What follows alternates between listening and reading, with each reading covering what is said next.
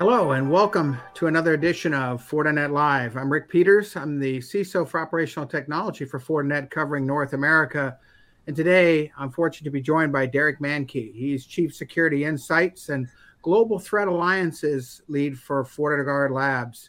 And today, we're going to be talking about the threat landscape for operational technology, otherwise known as OT.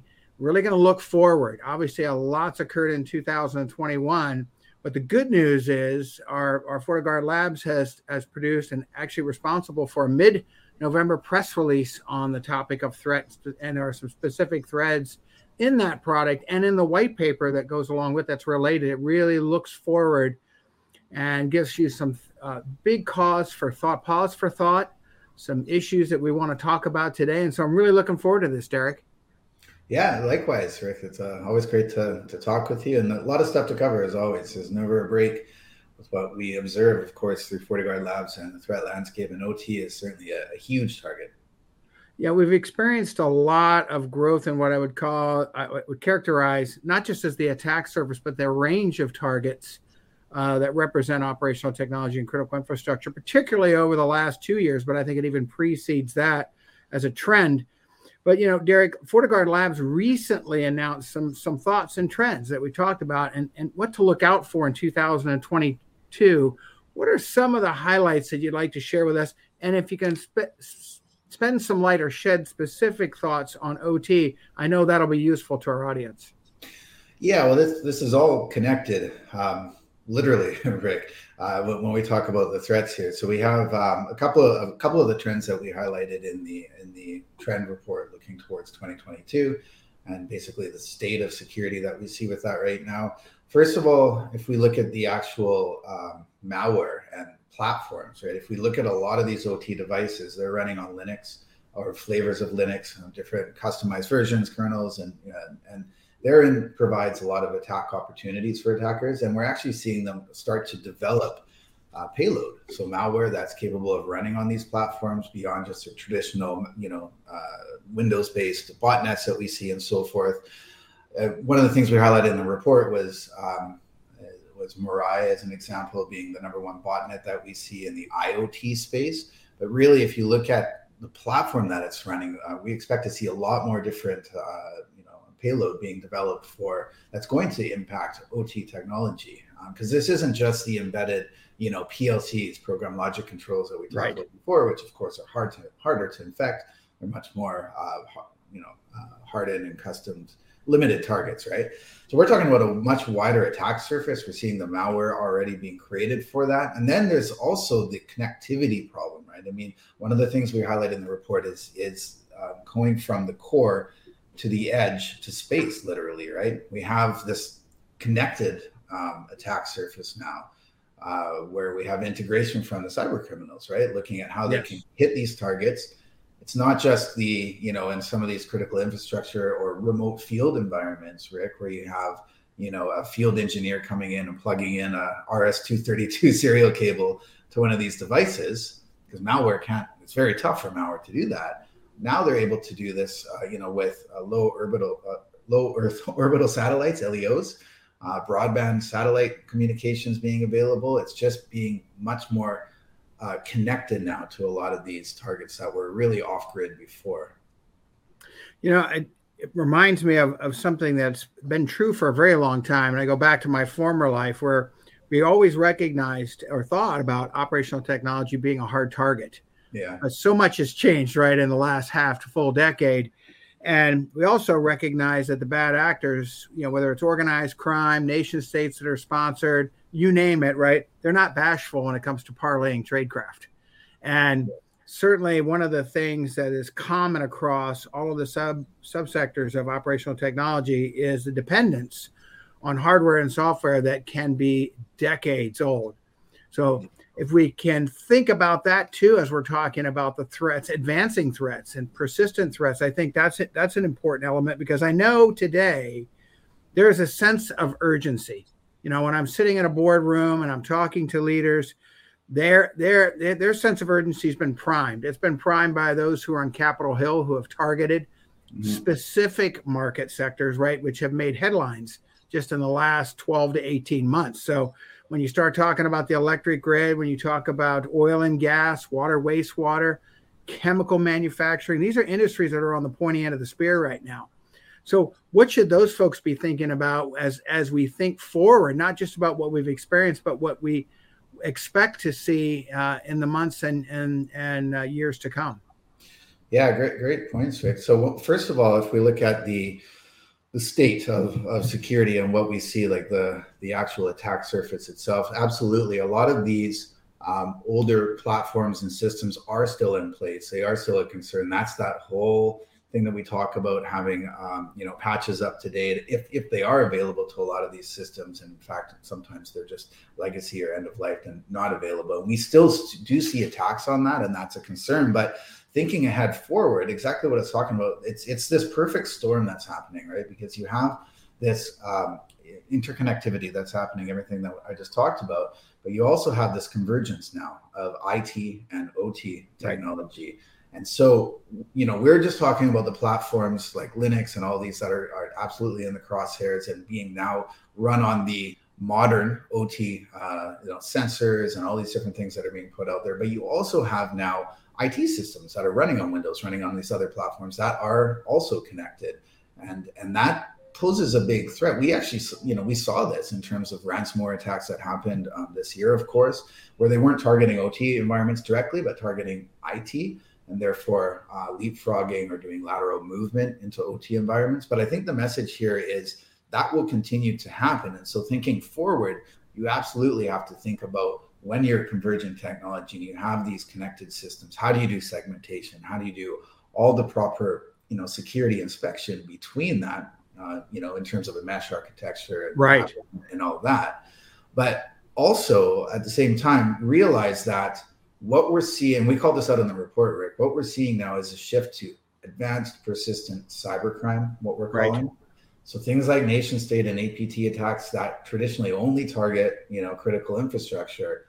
We, I think, that we're going to see more um, direct attacks on OT for all the reasons we just talked about, but also because cyber criminals are becoming much more skillful skillful cyber criminals so not nation state right? Sure. Uh, much more skillful uh, much more resource because of all the profits they've made and able to directly attack those targets.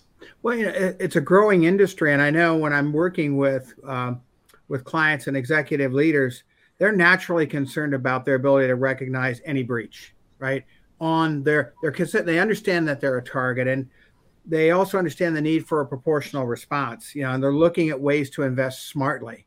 They really mm-hmm. want to be able to characterize what is their return on investment because ultimately you got to go back to the stakeholders and say, this is the delta difference in taking this step.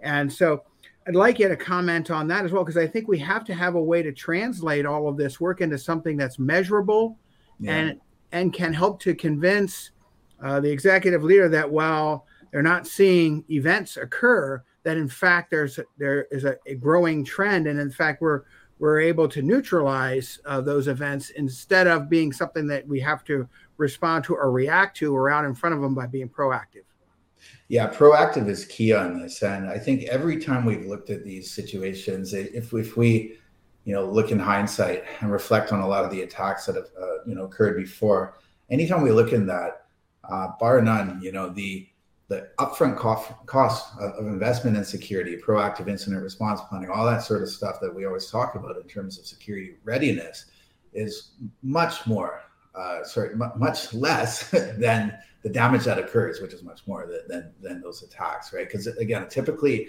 even it, not talking about OT, but in enterprise environments, the average cost of a data breach is sitting about four million dollars US. In OT, that number can get much much higher because we start talking about manufacturing and supply chain concerns and all of that. And this is the reality, right? Cyber criminals, again, not the nation states we always talk about, but cyber crime sees this as attack opportunities. And so when it comes to translating this to risk, from a cyber criminal's point of view because they're realizing this they're thinking they're going to hit you where it hurts like what matters right? What is right. your most valuable asset? And again it's much different in enterprise versus ot and the stakes and risk is much higher i would say in most cases with ot uh, because there is also that ripple effect. And so that is, you know, when it comes to scenario planning and looking at that, it's really about identifying those assets. And those assets also being, of course, that supply chain, right? So it's those what if scenarios. How much is it going to cost if this if this uh, production line goes down uh, for eight hours versus two days? Um, and that really starts to, to to put that risk in, in the spotlight. And again, like I said, anytime you start balancing those scales and looking at the investment and security up front, it's it's often much much lower. You know, it's interesting. The operational technology leader traditionally has abstained from change. Uh, if it works, they want to stick with it. Yet, you know, they're also realizing that it's time to raise the stakes. They have to protect their assets, whether they're soft or hard or both. Mm-hmm. And they've got to go beyond what they've done in traditional cybersecurity best practices. I mean, it's great. We work on visibility and segmentation, ways yeah. to neutralize and contain, but we, I think we need to go beyond that. Can you comment on the value of behavioral analysis as part of, of getting out in front as a countermeasure? Because I think the OT customer today is thinking about it, but they're just not convinced or they're thinking it's a bridge too far. No, absolutely. I think this is when we talk, anytime we talk about behavioral uh, analysis and a lot of the being uh, capability to detect zero day threats as well, Rick, is is critical in this phase because again, this is normally what's in the wheelhouse of the nation state actors. But again, what I was saying with the advanced persistent cybercrime is that whole capability, weaponization of advanced threats, persistent threats, and advanced meaning that they are absolutely focused on trying to evade uh, security detection, intelligence, and, uh, and controls. And the way that they do this is they have to make very clever malware, right? A lot of heavy obfuscation and things like that. And that's what we're seeing is this sophisticated rise in, in the ransomware and the payloads that are targeting and affecting OT environments. And the only way that you can uh, possibly start to prevent that proactively and detect that is not through you know old signature based detection, but behavioral based detection and through uh, very um, up to date real time threat intelligence to be able to detect and all that stuff on, on the what we call the left hand side of the attack. Because in reality again this is where cyber criminals are spending their time to weaponize uh, new technologies like like i said to, to evade all those controls. So you need that counter action including uh, ai and machine learning that absolutely falls in there um, and then also you know keep in mind that they're spending a lot of the time on their reconnaissance too that's the other aspect right um, any sort of blueprint of course is is worth its weight in gold to, to cyber criminals well, I couldn't agree more. You know, I, am thinking today, uh, not only the stakes high, but you know, we need to go beyond a single source for the solution. I, one of the things that got me excited four years ago when I became a part of the OT practice at Fortinet was this idea of an ecosystem, really being able to correlate and build uh, a technology alliance, and that's never been more important than than today in 2021. But you know, you read the language in the executive orders, and it's foot stomping the importance of sharing and partnership, and intelligence sharing. And I'm I can't help but think that Fortinet's in the right position to be able to influence that. Can you comment there? Absolutely, and we we are hands on with this. I'm happy to say, Rick, we've been doing this for for years. Also, um, if you look at as an example what we've done with um, direct, you know, in a community with the Cyber Threat Alliance, right? We were the original co-founder back in 2014. There was no OT sharing happening back then. In fact, you know, I worked on the original bylaws. It was just uh, Android malware and, and, you know malware sample sharing. Uh, but now there are uh, OT and critical infrastructure vendors, right? Part of uh, research practices, part of that that alliance, and absolutely we share relevant details on that within uh, the CTA itself. But going beyond that, we have also um, announced alliances one on one with some of these vendors too, because the more we understand and work together on, on the technology and share things like, you know, targets that cyber criminals are going after, we can actually work strategically to harden those targets as well too. And um, I think that's that's a really critical piece. I, I'm a as, as you know, I'm very passionate about that, and I think it's it's it's crucial that we do that. We can't I always say when it comes to the war on cybercrime, we can't win this war um, alone. And it's it's the same thing why you know physical crime has existed for for for centuries, millennium. Yes. It's going to continue with cybercrime. So it really becomes a best effort of how we can work together. Right, right. Hey, a final question for you, Derek, and it's something I took away from the white paper because I had a chance to really digest it. This theme of thinking beyond the present. I think it's so important give you a chance to close and comment on that ideology because I think it it's it's foundational, but I read it throughout the piece.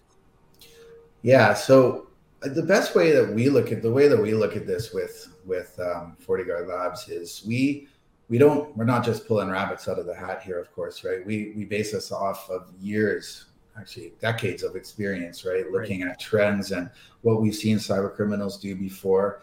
Um, the reality is that they have a full blown business model of their own. They have a supply chain of their own, right? And so we we track that. We re, we really see on um, uh, on on the dark web as an example. What are they up to? What are they creating? Because a lot of these are alpha or beta versions of new technology they're creating before they're actually released.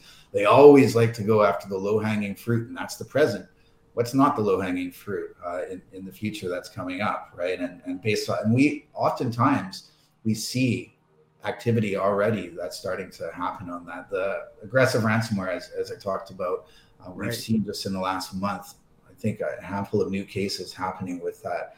Um, and so this is something we've learned from experience again, and it's it's um, we always it's like it's like the proverbial game of chess, right? We we need to understand what's in their toolkit, what moves they can make, and think ahead of time for that, so that we can have the relevant technologies and strategy in place for that. Boy, spot on. You know, this has been terrific. That we could talk for hours on this. Yeah. We're both passionate about it. But I wanted to say thanks for for joining me today, Derek. It was a great opportunity to just sit down and chat about something that's important, and we realize how relevant this is today. And uh, just want to say again, I really appreciate the time. Absolutely, my pleasure. Thanks. For those of you who are interested, if we've spawned more interest on on your part, I would encourage you to visit uh, Fortinet's blog. You can easily access that and read a whole lot more and and be present and involved in understanding the stakes are high today. And as we move forward we know we can accomplish a lot not just in 2022 but even beyond. Thanks again today and uh, for derek and i this is fortinet live. Thank you